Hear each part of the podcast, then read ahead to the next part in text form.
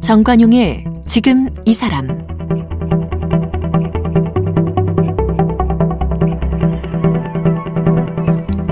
여러분 안녕하십니까 정관용입니다. 우리나라 우울증 환자 수를 보면요 2016년에 64만 3천여 명이었는데 지난해에는 79만 8천여 명으로 크게 늘어났네요. 게다가 올해는 이 코로나 여파로 우울증 환자가 더 늘어날 것 같죠. 실제로 국민건강보험공단 자료를 보면 올해 3월부터 7월 사이에 우울증 등으로 이 정신과를 찾은 환자 수가 71만 명, 지난해 같은 기간 비해 7% 정도 늘어났다고 합니다. 특히 경제활동 연령층인 19살부터 44세 사이의 환자가 많아졌다고 하는데요. 우울증, 이거 치료하면 얼마든지 좋아질 수 있는데 정신과 문턱을 넘기 어려워서 자꾸 숨기고 혼자 해결하다가 더 병을 키우기도 하죠. 그래서요, 음, 나의 우울증을 고백하고 그 경험담을 책으로 출간하면서 당당히 우울증과 맞서고 또 어찌 보면 우울증과 함께 살아가고 있는 분이 있습니다. 나의 F코드 이야기라는 책도 출간했는데 현재 기자입니다. 주간 경향의 이한희 기자를 오늘 함께 만나겠습니다. 어서 오십시오. 네, 안녕하세요. 책 제목이 나의 F코드 이야기? 네. F코드가 뭐예요? 그 질병이 그 질병 분류 코드가 다 있거든요. 어. 그래서 암은 뭐 C 이런 식으로 시작을 하고요. 어허. 정신과는 F로 시작을 해서 흔히 F코드의 낙인이라는 말들도 하더라고요. 이게 F코드가 이제 딱 있으면 보험 가입도 잘 안 되고요. 일반 보험. 네. 네. 실비보험도 심지어. 실비보험도. 네. 어. 전 이유를 모르겠어요. 음. 네. 그래서 실비보험도 안 되고 뭐 생명보험 이런 건 당연히 안 되고요. 자살의 위험이 높으니까요. 네. 그래서 정신과 이 F 코드를 피하기 위해서 많은 분들이 건강보험을 바- 받지 않고 그냥 자비로. 네 그럼 되게 비싸거든요. 그렇죠. 네 그래서 뭐 한 번 병원 갈 때 10만 원씩 내기도 하고 이렇게 한다고 하더라고요. 근데 아무튼 정신과 치료를 받은 사람을 일반 실비보험 같은 데서도 잘 안 받아주는 이거는 좀 고쳐야 되겠는데요. 네 그래서 지금 대한 신경정신건강 학회 음흠. 거기서도 이제 막 보험사들이랑 얘기를 하고 있다고 당연히 들었어요. 그래야죠. 네 어, 몇 년 전에 알게 됐습니까? 저는 2016년이니까 4년 됐어요. 16년. 네. 이제 5년째네요. 네 횟수로 5년째입니다. 지금도 병원을 다니고 있나요? 네 지금 정신과 다니고 있어요. 지금도 약을 복용하고 있고. 네, 약을 복용하죠. 네. 병원에서 약을 네. 근데 뭐 그렇게 자랑이라고 생글생글 웃으면서 저한테 아니, 근데 이게 뭐 울 필요는 없으니까요. 네. 아무튼 이제 제가 이제 청취자분들한테 그 이한희 기자의 기본 상황을 알려줘야 되니까. 네네. 그러니까 5년 좀 전부터 알게 됐고 지금도 치료는 지속되고 있다. 네. 물론 많이 호전됐겠죠. 네, 많이 호전됐어요. 네. 처음에 어떻게 알게 됐어요? 처음에 저는 몰랐어요. 처음에는 정말 제가 수면 시간이 점점 점점 줄어들고 그리고 잠을 자도 계속 깨더라고요. 수면 시간이 줄어든다. 네. 그 얘기는 뭐예요? 잠을 못 자요. 잠이 어, 안 와요. 아, 네. 불면증으로. 네, 불면증이 되게 심해졌고 그리고 음. 잠을 자도 계속 깨는 거예요. 뭐 한 네. 시간마다 깨고 그 깨는 게 그냥 설핏 깨는 거예요. 그냥 확 깨는 거예요. 설빛 설빛 설빛, 설빛 설빛 설빛. 깨 잠을 깊이 못 자고 음. 그리고 동시에 식욕도 확 떨어져서 제가 식욕이 떨어진다. 네 제가 원래 먹는 걸 되게 좋아하는데 아무것 그러니까 음식이 앞에 있어도 안 넘어가더라고요. 음식 앞에 있는데도 네네 어. 더 이상 넘어가지 않는. 근데 그게 이제 계속 지속이 됐고 살이 정말 많이 빠졌어요. 한 그랬겠죠. 2, 3주 만에 5kg 정도가 빠졌고요. 그리고 눈물도 나중에는 이유 없이 그냥 정말 뭐 제가 정강 선생님 만났다. 예. 그 약간 기분이 좋잖아요. 예. 근데 갑자기 눈물이 나요. 그런 식으로 정말 뜬금없이 눈물이 계속 나서 하루 종일 울었어요 매일. 아무 이유 없이. 네, 네. 음. 그래서 근데 그때까지도 저는 제가 우울증일 거란 생각을 전혀 못했던 게 우울증은 엄청 큰 일을 겪은 사람들, 예. 뭐 가족을 잃는다거나 예, 예. 이런 사람들만 뭔가 충격을 받은. 네 음. 그런 줄 알았기 때문에 전혀 예상하지 못했는데 제 상태가 좀 안 좋으니까 이한희 기자는 그런 없었습니다. 충격을 받거나 네, 뭐 회사를 옮겼다거나 네, 큰 일상의 변화 없었어요? 네. 근데 그냥 네. 어느 날 갑자기 잠이 안 오기 시작하는 거예요? 네. 정말 오. 저도 너무 놀랐어요. 어, 그리고 식욕 부진이 오고 네. 눈물이 나고 네. 그 세 가지 증상이에요. 네, 저는 그랬어요. 근데 그게 갑자기 악화됩니까? 아니면은 천천히 조금 조금씩 그렇게 되는 겁니까? 갑자기 악화돼요. 갑자기. 네, 그래서 보건복지부에서 내놓은 기준을 보면 음. 2주 이상, 2주 동안 이 증상이 지속되면 우울증이라고 하거든요. 아. 정말 2주 안에 빠르게 정말 제가 2, 3주 안에 5kg가 빠졌다고 말씀드렸잖아요. 예. 친구들이 우울증인 것 같다. 정신과에 가보라라고 해서 되게 놀랐고 예. 거부감이 심했어요. 내가 왜 정신과에 가야 되는 거지? 처음엔 그렇겠죠. 네. 어. 그렇게 알게 됐어요. 어. 그래서 용기를 내서 갔어요. 용기를 냈다기보다는 살기 위해서. 살기 음. 위해서. 네. 네, 그때는 정말 일상생활이 안 됐어요. 어. 잠을 못 자고 밥을 못 먹으니까 뭘 봐도 기억도 아예 안 예, 나고요. 예, 예. 막 걸을 때도 계속 어지럽고 어. 안 먹는데도 계속 토할 것 같고 음. 그래서 정말 살기 위해서 병원에 갔었던 것 같아요. 네. 네. 지금 말씀하신 게 우울증의 가장 전형적인 초기 증상이랍니까? 아니면은 사람 마다 좀 다르답니까? 어, 사람마다 조금 다른데요. 저 음. 같은 경우는 식욕이 떨어지고 잠을 못 잤잖아요. 근데 반대로 식욕이 확 늘거나 어. 아니면 하루 종일 자버리는 과수면이라고 하거든요.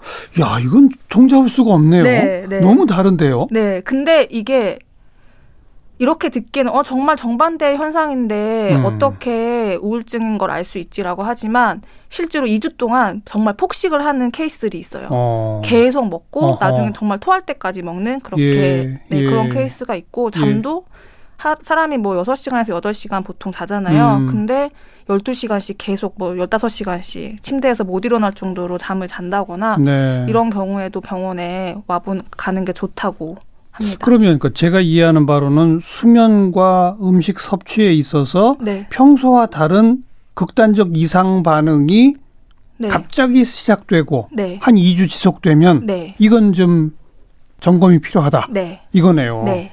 어. 그래서 갔더니 금방 의사가 진단을 해줘요. 어, 일단 많은 분들이 생각하시는 게 정신과에 한 번, 두 번 간다고 해서 바로 F코드가 생길 것이다. 음흠. 바로 진단을 내릴 것이다. 라고 생각하는, 생각하시더라고요. 근데 그렇지 않고요. 예. 왜냐하면 다른 질병은 딱 기준이 있어요. 뭐, 맹장이면 몇 센치 이상 이런 게 있잖아요. 근데 정신과 같은 경우는 겉으로 드러나는 증상을 토대로 판단을 하기 때문에 예. 처음 갔을 때 뭐 우울증 확진이다 이런 식이 아니라 어 일단 처음에 갔을 때 상담을 하고 음. 뭐 이- 상담을 의사랑 얘기하는 것도 있고 질문지도 있고요. 질문지 체크하는 네, 거. 뭐 600문항짜리도 있고. 600문항이나? 네. 뭐가 그렇게 많아요? 이게 어 이 사람이 거짓말을 하는지 안 하는지 아. 이런 것들을 알아보기 위해서 공통적인 질문도 반복이 되고 아. 비슷한 질문도 있고요. 아무튼 그, 진짜 속마음이 들어가게 네. 드러나게끔 하는 네. 예, 예. 그래서 여러 가지 검사를 하고 의사 상담을 하고 또한 3일 있다가 다시 병원에 오라고 해요. 어. 그렇게 해서 우울증 진단을 받았습니다. 어. 네. 그 의사는 혹시 이유를 알던가요? 아니요. 의사도 모르죠. 의사도 몰라요. 저한테 이제 물어보는 거죠. 지난 몇 개월 동안 글쎄요. 무슨 일이 있었냐 음, 음. 이런 것들을 물어봤고 정말 별일이 없어서 별일이 아니더라도 일단 얘기를 해봐라라고 해서 정말 작은 것들 얘기했거든요. 예, 예. 근데 의사가 듣기에도 별일이 아니었나 봐요. 음. 그러면서 아 별일 없이도 우울증이 올 수 있다. 아. 이게 어, 뇌에서 나오는 뇌에 저희 세로토닌이나 도파민이라는 호르몬들이 있거든요. 그렇죠. 네, 이제 그런 호르몬이 부족할 때 이제 우울증이 세- 생기거든요. 아. 그래서 꼭 큰 사건, 외부적인 사건이 없어도 그런 것 때문에 우울증이 생길 수 있다고 하더라고요. 음, 호르몬 분비에 이상이 생기면 네, 그냥 그런 증상이 나타날 수 있다. 네, 근데 그 호르몬 분비 이상이 생기는 특별한 이유는 없다. 네, 그럼 누구한테나 올 수 있는 거네요. 네, 그렇죠. 어, 네. 본인이 지금 4년, 5년 지난 지금 와서 돌이켜봐도 진짜 이유를 모르겠어요. 네, 저는 정말 모르겠어요. 그러니까 되게 복합적인 것들이 아마 음. 합쳐졌을 것 같아요. 제가 성격이 좀 소심한 편이기도 하고, 근데 기자직의 특성상 좀 사건이 되게 빠르게 흘러가잖아요. 그렇죠. 예. 그리고 많은 사람을 만나야 하고 이런 것들이 좀 복합적으로 작용했다 싶긴 한데, 네. 근데 사실 그거는 모든 현대인들이 다 비슷하게 겪는 거잖아요. 그렇죠. 요게 이제 제가 특히 중요한 게 네, 정치자분들한테 네, 누구한테나 아무 이유 없이 올 수도 있다. 네, 이게 중요하군요. 네, 어. 그렇습니다. 근데 방금 스스로 얘기했듯이 그러고 나서 기자 일 계속 했어요? 네, 계속 하고 초반 한 고 몇 주 동안은 좀 힘들었겠고 네, 그때 한 달 휴직했고요. 휴직. 네, 어. 어. 바로 처음에 이제 그때 제가 살 빠지고 아예 기억력이 되게 떨어지고 네. 했을 때는 일을 한 달 쉬었고요. 그 이후에는 그냥 병원에 있습니다. 이제 두 번째 가서 진단을 받고 네, 그때부터 약 처방을 받아서 약을 먹은 겁니까? 네, 네. 그랬더니 금방 좋아지던가요? 뭐 금방까지는 아니고요. 어, 한 일상을 딱 우울증 걸리기 전처럼 회복하기까지는 그러니까 눈물이 막 안 나고 이렇게까지 회복할 때까지는 한 4, 5개월 정도 걸렸던 것 같아요. 어. 네. 잠도 조금 조금씩 네. 잘 오고. 네. 그러니까 아마 우울증 항우울제뿐 아니라 수면제도 처방 받지 않았을까요? 네, 받았습니다. 네. 예. 그런 수면제를 통해서 잠을 좀 자게 되면서 네. 어쩌면 뇌의 그 호르몬 분비가 조금씩 정상으로 될 수도 있을 거예요. 네, 네. 정말 그 많은 전문가들이 얘기하는 게 음. 잠만 잘 자도 극심한 우울에선 조금 벗어날 수 있다고 하거든요. 네. 근데 이 잠을 잘 잔다는 게 하루에 15시간 자는 이런 게 아니라 질 좋은 수면을 적당한 시간, 8시간 이 정도 자는, 자면은 음. 많은 그런 우울감, 그렇죠. 심각한 그렇죠. 우울감을 느끼지 않는다고 하더라고요. 그런데 잠을 못 자는 증상이 나타나니까 점점 악화되는 거군요. 네. 그 이 질병의 이름 그대로 항상 마음이 우울해요? 아니요? 그건 아니에요? 네. 그럼 뭐예요? 왜 우울증이에요? 아, 이게 저를 포함한 음. 우울증 환자들을 보면 일단 의욕이 없어요. 의욕이 없다. 네. 아. 무기력해요. 예를 들어 무기력해진다. 제가 오늘 선생님 만나잖아요. 그러면 막, 아, 선생님 만나서 사인도 받고 친해져야지. 음. 뭐 이런, 누구는 이럴 수 있어요. 네, 되게 네. 신나고 할 수 있는데, 일단 그런 게 많이 없고요. 아. 네, 그래서 뭐 10년 뒤에 내가 좋은 뭐 대기자가 되겠다. 어. 이런 게 좀 없는 게 특징인 것 같아요. 목표, 도전 네. 의식 이런 게 뚝뚝 떨어진다. 네, 그런 게 많이 떨어지고요. 음. 그리고 우울증에 걸렸을 때는 몸에 에너지나 이런 것들이 많이 없기 때문에 예. 작은 사건에도 되게 크게 작은 충- 네, 충격을 충격받고. 받아요. 어. 정말 작은 일인데 내가 몸이 건, 몸과 마음이 건강하면 그냥 넘길 수 있는 일들을 네. 쉽게 흔들리고 또 크게 흔들리더라고요. 네. 네. 네. 의욕이 없다. 네, 큰 충격을 자주 받게 된다. 네, 네. 작은 작은 일에도. 네, 네, 어. 그 그런 증상들이 약을 먹고 조금씩 조금씩 한 4, 5개월 지나니까 줄어들더라. 네. 그리고 그 약의 양은 점점 줄어듭니까? 아니면 비- 비슷합니까? 어, 저 같은 경우는 제가 일단 5년째 약을 먹고 있잖아요. 음. 처음에 비해서는 약이 확실히 많이 줄었고요. 예. 근데 중간중간에 늘리는 때가 있어요. 어. 네, 제가 상태가 너무 안 좋다거나 어허. 갑자기 안 좋아질 때들이 있거든요. 그리고 어 약을 바꿨는데 잠을 잘 못 잔다거나. 아. 제가 한 번은 수- 약을 바꿨는데 꿈을 너무 많이 꾸는 거예요. 예, 예. 꿈을 너무 생생하게 꾸니까 잠을 자도 잔것 같지가 않아서 음. 이제 그럴 때는 약을 바꾸고 또 약간 증량을 하기도 하고 근데 이제 수면이 다시 정상으로 돌아오면 그 약을 점점 줄여 나가는 식으로. 음. 그리고 상담 치료라는 것도 함께 했나요? 어, 네. 저는 이제 정신과에서도 기본적으로 상담을 해줘요. 해주고. 근데 정신과 상담을 한 시간 이렇게 해주진 않거든요, 사실. 음. 그래서 정신과 외에 그 심리상담센터를 그렇죠. 찾아가가지고 어. 2년 동안 상담 받았습니다. 그거는 지금은 이제 끝났어요? 네. 어, 그 정신과 의사가 하는 상담과 상담 치료센터의 상담이 달라요? 네, 좀 다릅니다. 어떻게 달라요? 이제 정신과는 일단 정말 짧게 하면 5분. 음. 5분에서 저 같은 경우는 길게 하면 20분 정도를 하거든요. 음. 근데 정신과 상담은 정신과가 약을 처방하는 곳이잖아요. 예. 그래서 증상에 초점을 맞춰요.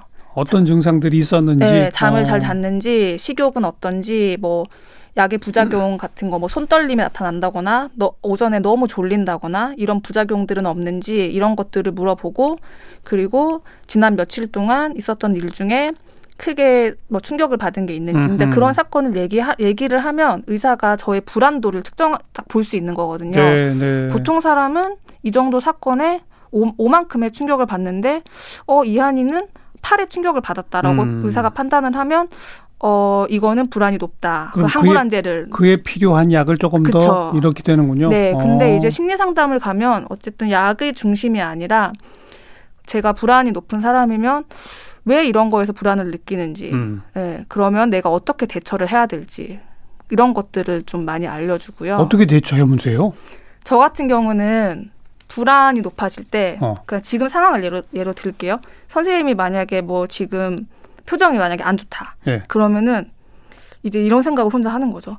정강 선생님이 나를 별로 안 좋아하시나? 지금 인터뷰가 마음에 안 드나? 어. 이렇게 생각을 하고 또 이 생각이 꼬리를 물어요. 그런 걱정이 생길 수 있죠. 네. 어. 그리고 왜 나를 안 좋아하시지? 음흠, 뭐 내가 지금 옷이 뭐 예의에 맞지 않나? 음흠. 그러고는 아, 오늘 옷을 이렇게 입고 나오, 나오지 말 어, 걸. 이렇게 어. 생각에 생각이 꼬리를 물거든요. 예, 예. 그 불안이 계속 커져요. 예. 근데 이제 심리 상담에서 배운 거는 딱 처음에 내가 하는 생각이 사실인지 아닌지 보라고 하거든요. 정강 선생님 표정이 안 좋아. 근데 그게 나 때문에 그런 건지 뭐 오늘 뭐 배가 아프신 건지 제가 확인할 수 없는 거잖아요. 그렇죠. 그러면은 내 생각이 사실이 아닌 거잖아요. 어. 그러면은 거기서 불안에 멈출 수 있더라고요. 예. 네, 상담에서 이런 거 배우고 초기 증상부터 다시 한번 확인해 보자. 네, 딱 처음에 불안한 생각이 들었을 때 음. 스스로에게 묻는 거죠. 네. 이게 사실일까 아닐까라고 했을 때 사실인지 모르잖아요. 알겠습니다. 네. 알겠습니다. 실제 그런 상담을 하고 그대로 써먹어 보니까 네, 효과가 있더라. 네, 예. 그, 그 심리 상담 치료 받는 데는 비싸요? 네. 얼마씩 받아요? 어, 센터마다 다른데요. 저는 8만 원, 1회에 8만 원이었고요. 한 번 가면 한 1시간? 네, 1시간 하고요. 그리고 그건 건강보험 대상이 안 되는 거죠. 네, 심리상담 센터는 어, 보험 대상에 어. 적용이 되지 않아서 비싸고 정말 비싸면은 뭐 15만 원 정도 어. 한다고 하더라고요. 예. 그래서 팁을 드리면은 상담을 할 때 저도 처음에는 제 머릿속 자체가 복잡했기 때문에 정리가 안 됐었기 때문에 아무 말이 다막 했어요. 음. 네. 근데 2년 동안 다니다 보니까 상담 그 8만 원을 이제 본전을 뽑기 위해서는 일단 솔직하게 솔직해야죠. 네, 아무한테도 얘기 못 하는 거. 아니, 돈까지 내고 상담 받으러 가서 거짓말하면 뭐 하러 갑니까? 근데 그게 부끄럽거든요. 아. 네, 제가 이상한 생각을 한다는 거, 제가 이상한 행동을 한다는 거, 어. 남들이 이해하지 못하는 그런 불안한 생각까지 한다는 게 말하는 게 부끄러워서 예. 실제 상담에서 거짓말하는 분들이 되게 많대요. 예, 그래요. 네, 그래서 저도 솔직하게 말할 것 그리고 아무한테나 얘기했을 때 해결될 수 있는 게 아니라 음. 전문가가 답해줄 수 있는 질문들 그런 것들을 우선으로 가져갔었습니다. 네. 그래야 효과를 더 볼 수 있다. 네, 음. 정신과 병원은 한 곳만 쭉 다니는 게 좋아요. 병원을 좀 바꿔보는 게 좋아요. 어, 저 같은 경우는 바꿨어요. 몇 번 정도? 저 세 번 바꿔가지고 지금 어. 네 번째 의사인데요. 어, 어, 처음 제가 병원에 갔을 때 5개월 정도 다녔었는데요. 의사가 저한테 자기는 할 수 있는 걸 다 했다라고 하면서 음, 병동에 입원하는 걸 권하더라고요. 그래요? 네, 그때 제가 계속 울고 잘 안 나으니까. 근데 그래서 근데 입원하지 않고 다른 병원을 갔거든요. 예. 근데 제가 그때 깨달았던 게 와 정말 정신과는 의사마다 너무 차이가 큰 거예요. 어, 스타일이 완전히 달라요. 어, 그래서 아 이제는 한 몇 개월 다니다가 아 좀 나랑 안 맞는 것 같다라고 음. 생각이 되면 차라리 바꾸는 게 낫겠다 생각이 들어서 몇 번 바꿨고요. 지금 의사마다 처방하는 약의 종류가 우선 달라져요?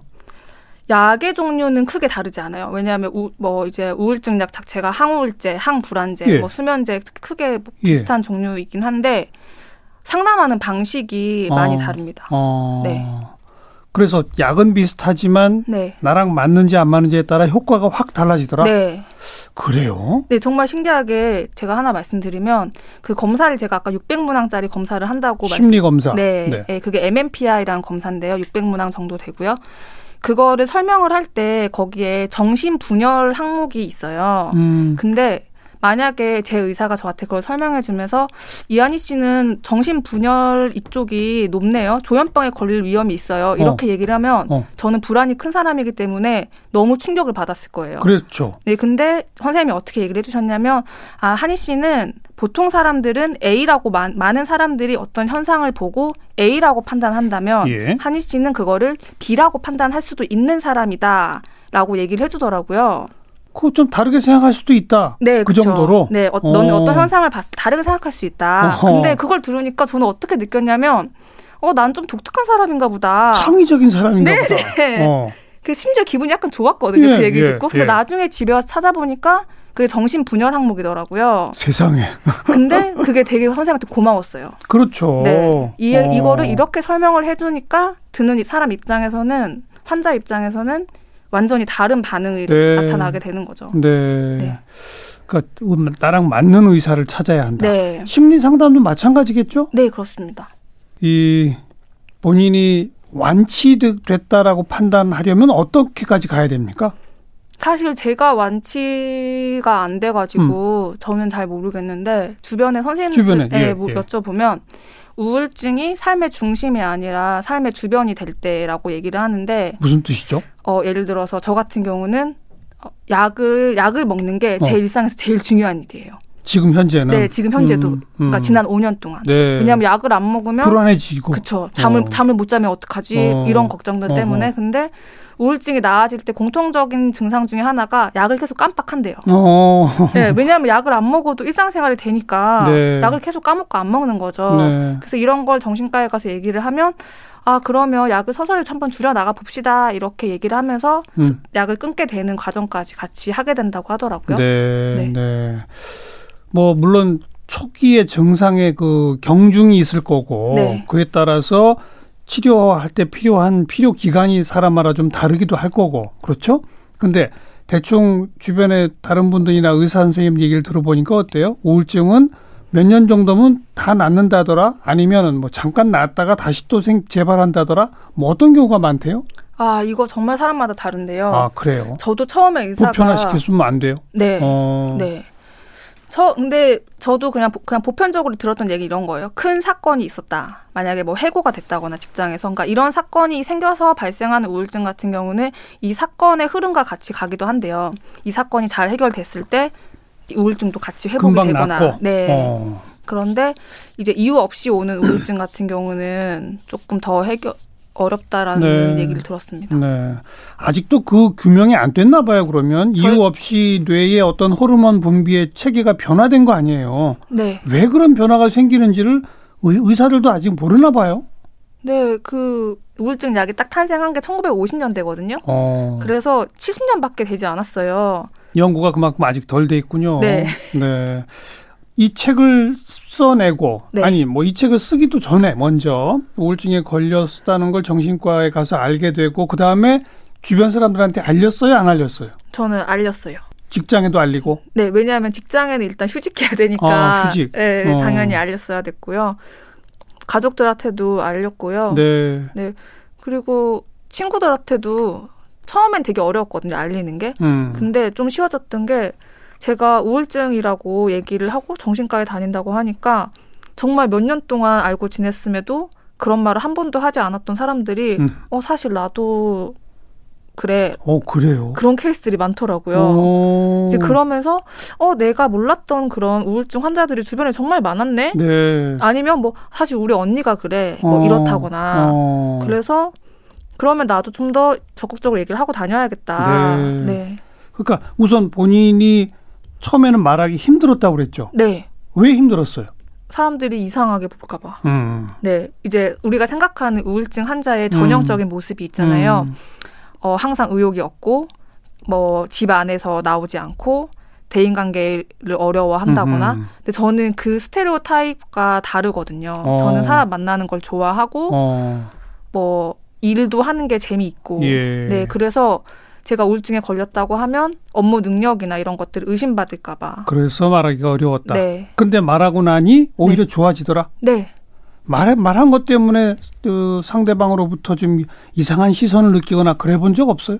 어, 이상한 시선이라기보다 믿지 않는 시선은 많았어요. 믿지 않는다. 어, 너 어떻게 너가 우울증이야? 너는 너무 활발한 성격이고 어. 그냥 잘 웃고 하는데 네가 우울증이라고 이런 반응을 많이 들었어요. 그 솔직히 지금 저도 그런 느낌이 들거든요. 30, 분째 인터뷰 진행 중인데 아니 내 눈에는 아무 이상이 없어 보이는. 네, 네, 그렇죠. 그런 반응을 제일 많이 들었어요. 예. 그런데도 지금도 그런 증상이 있다. 네, 잠이 잘 안 오고 아니 약을 못 먹으면 잠을 못 자고 어, 약이 없으면 너무 불안, 불안해지고. 네 하고 그렇죠. 그리고 제가 이제 밖에 지금은 이제 제가 책임감을 가지고 해야 되는 일이니까 예. 오늘 여기에 왔잖아요. 예. 근데 그런 일이 없으면 집 밖에 아예 안 나오거나 침대에서 아예 안 나와요. 온 어. 몸이 아플 때까지 누워 있어요. 그래요. 네. 어, 의욕이 안 생겨서. 네. 네. 그런 건 약을 계속 먹어도 의욕이 막 솟- 샘솟듯 솟구치거나 이렇게 되지는 않는군요. 네, 항우울제가 많은 분들이 오해하시는데 항우울제가 막 엄청 기분이 좋아진다거나 이렇게까지 만들어주지 않거든요. 아, 아. 정말 딱 그리고 그렇게까지 처방하는 의사는 좀 그러니까 각성을 하게 해주는데 예. 그렇게까지 서- 처방하는 건 되게 위험하다고 전 들었어요. 예. 네. 그 지금 이제 쭉 다니고 있는 의사 선생님이 뭐라고 하세요? 앞으로 어느 정도면은 이제 정말 그 이 우울증 약으로부터 내가 독립할 수 있다. 아, 저, 희망을 주던가요? 아니요. 희망 주지 않았어요. 그래요. 네, 그냥 만성 우울증 이런 것들이 있는 거로군요. 네, 저는 이제 만성 우울증이고요. 네. 이렇게 우울한 증상, 우울한 것 때문에 일상 약이 없으면 일상생활 잘 지속하지 못하는 거 어. 증상이 2년 동안 2년 이상 지속되면 만성 우울증으로 본다고 예, 예. 기준이 나와 있거든요. 예. 저는 이제 만성 우울증이고 관리를 하면서 사는 음. 거죠, 그냥. 우울증과 함께 네, 약과 함께. 네, 어, 하긴 만성 질환자 저도 심장 질환에 있어서 그 매일 약을 먹거든요. 네, 네. 그러면서 평생 사는 사람이 얼마나 많은데요. 그쵸. 고혈압도 그렇고요. 그러니까요. 네, 음, 그렇게 우울증과 함께 만성적으로 살아가는 것을 스스로 받아들이면 좀 더 편해지죠. 네. 그러면서 혹시라도 우리 청취자분들 가운데 비슷한 분들이 계실 수 있으니까 또 하나의 어떤 팁이랄까? 마지막으로 하나 주신다면. 이제 많은 분들이 정신과 가는 걸 너무 어려워 하시잖아요. 음. 근데 사실 우리가 그런 말 하잖아요. 치과는 늦게 갈수록 돈이 깨진다. 예, 정신과 똑같아요. 아, 만약에 아 내가 약간 우울 너무 우울감이 심한가? 너무 음. 요새 힘이 없나라고 생각이 되면 한 번 가셔서 검사 받고 음. 우울증 아니면 좋은 거예요. 음. 근데 우울증이면 빨리 갈수록 좋거든요. 저는 그걸 되게 후회해요. 제가 되게 늦게 병원에 가서 네. 빨리 낫지 않게 된 거. 네. 네, 그리고 우울증도 저는 처음에 우울증 나았다는 사람들 보면은 안 믿었어요. 음. 저 사람은 심각한 상태가 아니어서 지금 나은, 나은 걸 거야. 음흠. 나는 절대 낫지 못해라고 생각을 했는데 5년이 지났잖아요. 근데 조금씩 나아지더라고요. 어. 정말 신기하게도. 어. 네. 일찍 갈수록 좋다. 네. 그리고 치료하면 분명히 나아진다. 네. 음. 그거 두 개?